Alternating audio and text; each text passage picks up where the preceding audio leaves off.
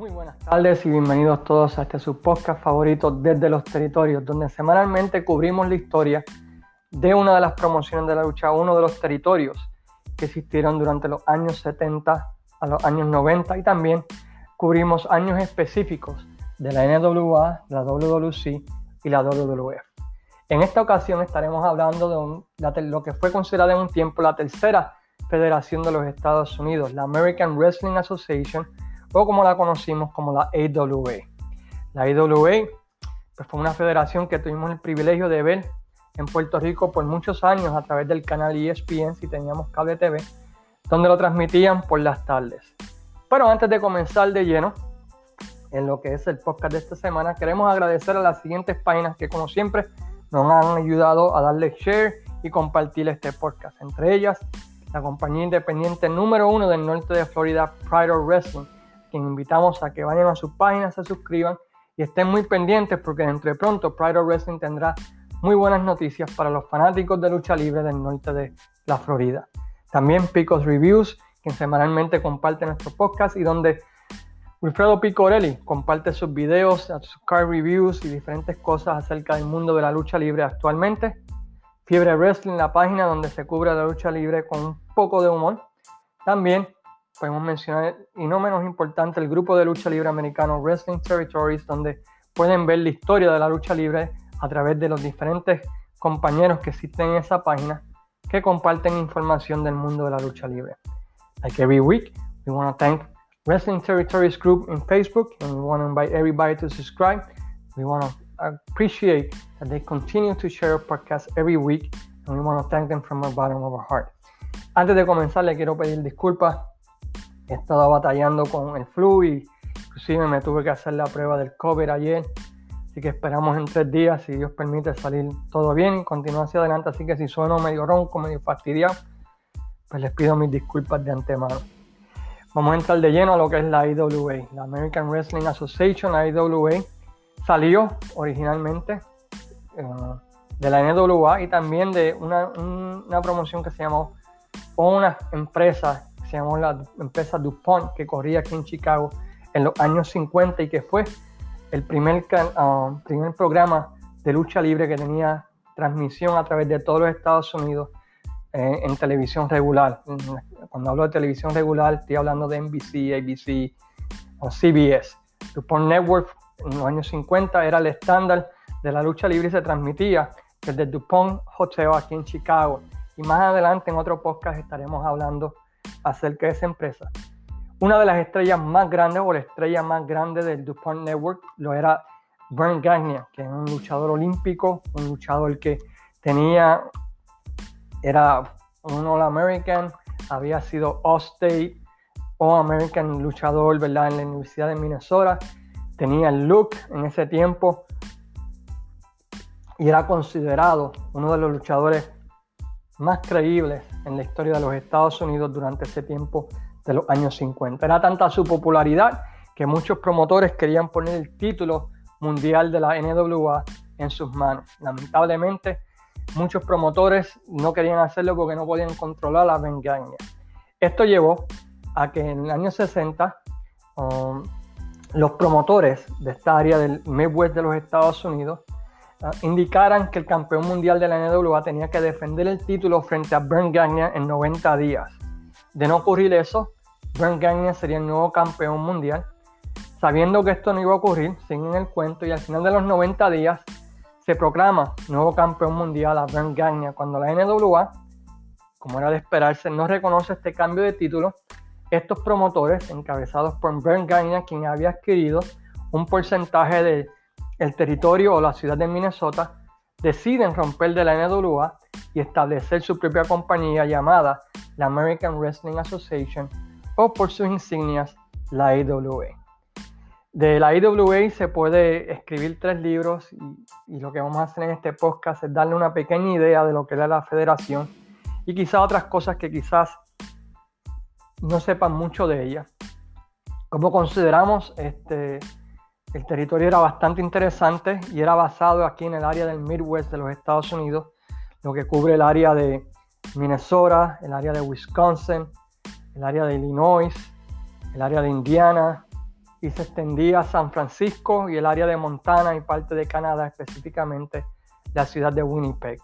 Las ciudades más importantes del territorio, pues, uh, era St. Paul, Minnesota, o Minneapolis, Minnesota, y la ciudad de Chicago, Illinois, o esta ciudad donde vive este servidor, donde constantemente, semanalmente, ellos corrían shows en esta ciudad.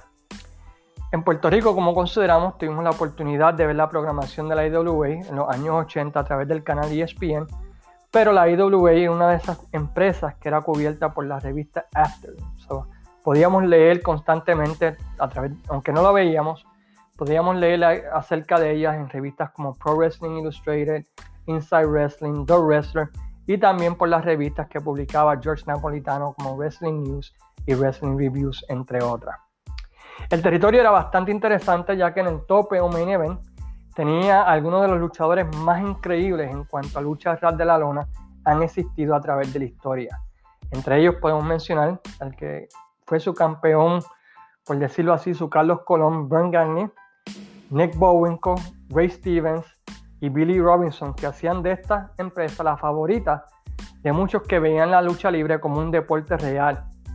Y durante los años 60 y 70 la IWA era reconocida como la empresa si tú querías ver lucha ¿verdad? científica o lucha que realmente valiera la pena o era más real. Entre los luchadores que participaron de la IWA podemos mencionar un quién es quién de Hall of Famers de la lucha libre. Entre ellos Bob Backlund, Ric Flair, Hulk Hogan, Nick Bowenko, um, los fabulosos Freebirds, eh, Robert Fuller, Jimmy Golden, The Nasty Boys, los Midnight Rockers, Shawn Michaels y Marty Jannetty, Rick Martel, Jerry Lawler, los Lone Riders, Bill and Scott Irwin, los Road Warriors, Jimmy Galvin, Ron Garvin, Tully Blanchard, Bob Orton Jr., Buddy Landeo, uh, Mr. Wrestling 2, Tim Woods, los hermanos Guerrero, Ken Pantera, Dr. Dead David Schultz, The Rock and Roll Express, Harley Race, Brad Regans, Dusty Rose Dick Murdoch, Billy Robinson, Buddy Rose y, Doug Summers, Stan Hansen, Larry Heenan y Kurt Heenan, uh, Super Destroyer. Así que pueden ver la increíble lista de luchadores. Oh, Mighty Eagle que conocimos en Puerto Rico, los Texas Hangman que también llegamos a ver en Puerto Rico, and Love Barbarian, Original Midnight Express, un quién es quién, ¿verdad? Del mundo de la lucha libre, mostrando el increíble talento que, tenía en algún momento de su historia la promoción American Wrestling Association. Mientras la división de sencillos era conocida como lucha científica, era todo lo contrario en la división en pareja. Esta era conocida como la división de los Brawlers, con la más famosa pareja de todos los tiempos en el área del Midwest de Chicago.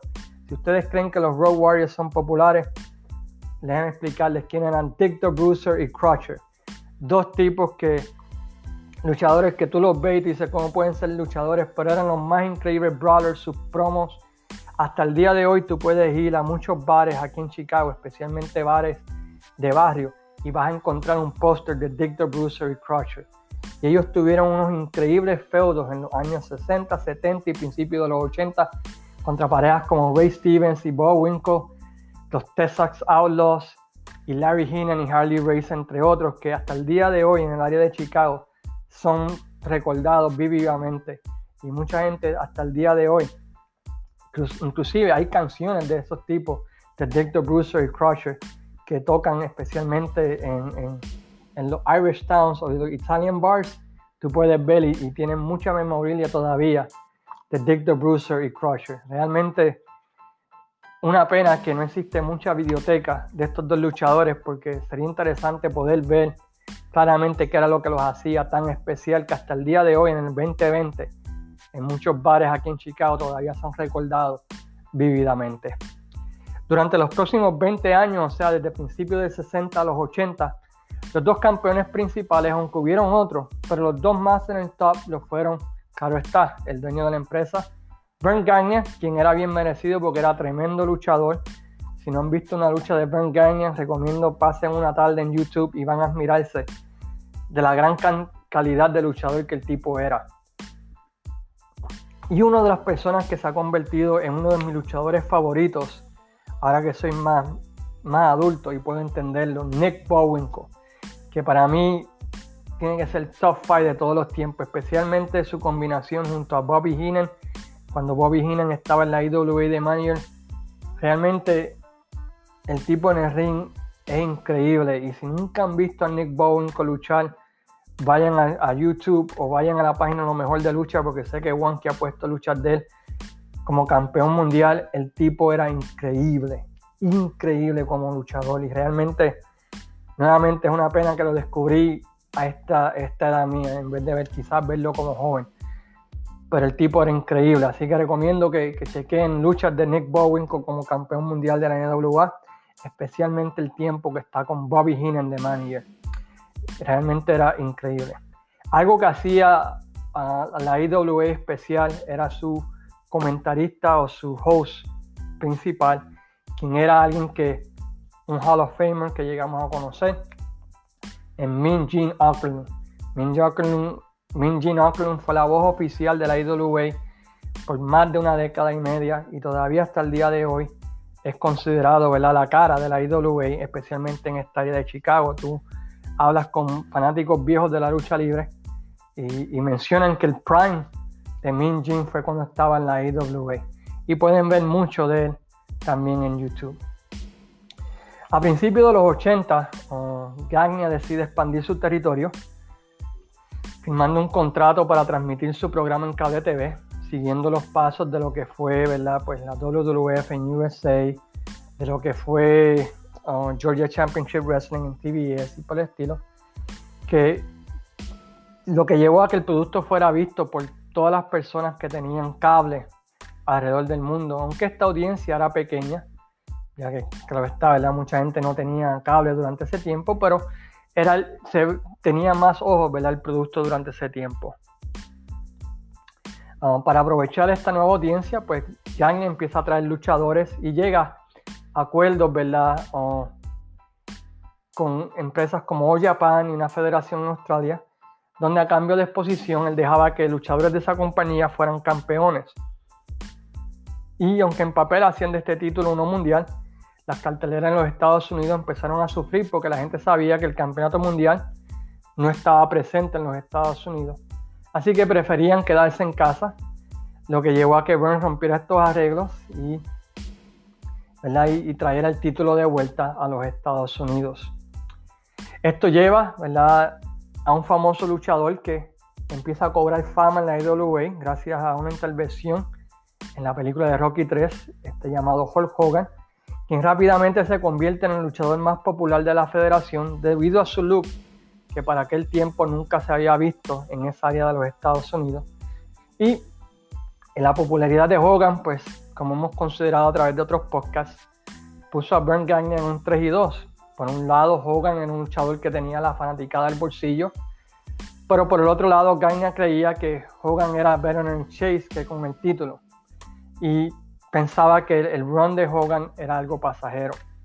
Su compañía era de lucha y solo aquellos que podían luchar eran empujados en su compañía, mientras que luchadores como Hogan, Ken Pantera, Jerry Blackburn, Bruce Brody para Burn Gagne simplemente eran atracciones especiales y no luchadores estelares que podían cargar la compañía con el título. Así que a pesar de que la fanaticada estaba pidiendo que pusieran el título en la cintura de Hogan, él rehusó porque Hogan no era considerado un buen luchador. Esto llevó a la famosa lucha del Super Sunday, donde todo el mundo esperaba que Hogan ganara el título, pero lamentablemente no ocurrió así. Y esto llevó ¿verdad? a una serie de movidas de parte de la WWF que comenzaron a debilitar a la compañía. Como consideramos, originalmente Vince había tratado de comprar uh, la IWA cuando Brent Gagne decide no hacerlo. Vince McMahon va al ataque y hace el ataque del medio oeste llevándose a todo el mundo, incluyéndose, incluyendo al comentarista Minji Noncorno. La verdad que no se llevó el consejo porque en Nueva York yo creo que cobraban menos que lo que cobraban con Burn. Al Hogan darse cuenta de que el título mundial nunca llegaría a sus manos, también se va a la WWF. Y el resto, como dicen en historia, esta movida le costó a la IWA millones y millones de dólares. y llevó a Byrne a tomar decisiones pues más brutas y horribles que llevaron al eventual colapso de la IWA. Um, durante ese tiempo él pone el, título en las manos de un luchador del continente americano, siendo este Rick Martel, que aunque era tremendo luchador, pues lamentablemente no tenía ni la mitad del carisma de Hulk Hogan, o la habilidad en las promos, o la habilidad de atraer gente que no tenía Rick Flair, lo que hizo que a la mente de las personas lo hacían el tercer mejor luchador del mundo, lo que afectó grandemente a la federación porque todo el mundo veía WWF o NWA o NWA, WWF y por último a la IWA. Esto llevó ¿verdad? Pues a que muchas personas no vieran ya la IWA como una empresa viable en comparación con las otras dos. Para evitar que la WWF continuara entrando en su territorio utilizando los main events que estaban utilizando como Hogan contra Dr. Dave David Schultz, que era un feudo de la IWA y la WWE corrió varios shows con esto allá en la en, las ciudades importantes de, la, de la IWA. O inclusive en una ocasión Hulk Hogan y Mick Gene haciendo pareja en San Paul, Minnesota, en la, misma casa, en la misma cara de Ben Gagne. Este decide realizar un acuerdo para como, promocionar eventos con la National Wrestling Alliance y sostener carteleras entre ambos. Una de ellas fue celebrada aquí en Chicago, Super Clash, donde hubieron 12 luchas en el Comiskey Park. Yo estaba de vacaciones visitando a mis tíos durante ese tiempo y tuve la oportunidad de verlo.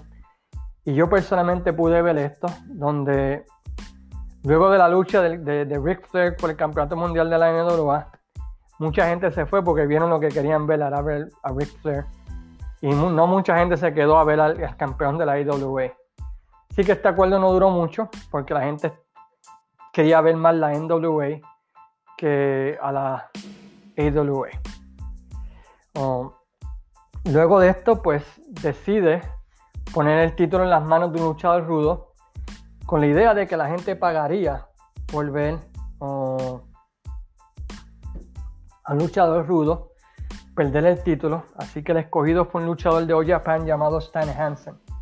A pesar de que Hansen había sido un éxito en la federación y había creado interés, teniendo un increíble feudo contra Leon White, quien llegó a ser conocido como Big Van Vader eventualmente, tristemente Hansen tenía mucha más lealtad a All Japan y a Giant Baba que a la IWA, lo que llevó a problemas entre ambos donde la IWA buqueaba a Stan Hansen y él tenía una fecha con All Japan, así que se iba a All Japan. Luego de varias diferencias de opiniones constantemente entre ambos, la IWA finalmente le pide a Hansen que ponga over a Nick Bowinko. Cuando se le informó los planes a Hansen, él llama a Japón para ver si su jefe estaba de acuerdo con esto. Y cuando esto le dijeron que no, Hansen no se presentó. Y luego de pasarle por encima el título con una pick-up, se lo envió a Burns, quien tuvo que declarar campeón a Nick Bowinko. Oh, algo interesante del título de la IWA es que a diferencia de otros títulos que fueron hechos ¿verdad? por casas o de, que hacen títulos ¿verdad? con compañías, el título de la IWA, el campeonato mundial, fue hecho por presos en el área de Minnesota para de esa manera ahorrarse dinero. Así que ese campeón, ese título bien grande que tenía la IWA, pues fue hecho por presos en la cárcel de Minnesota.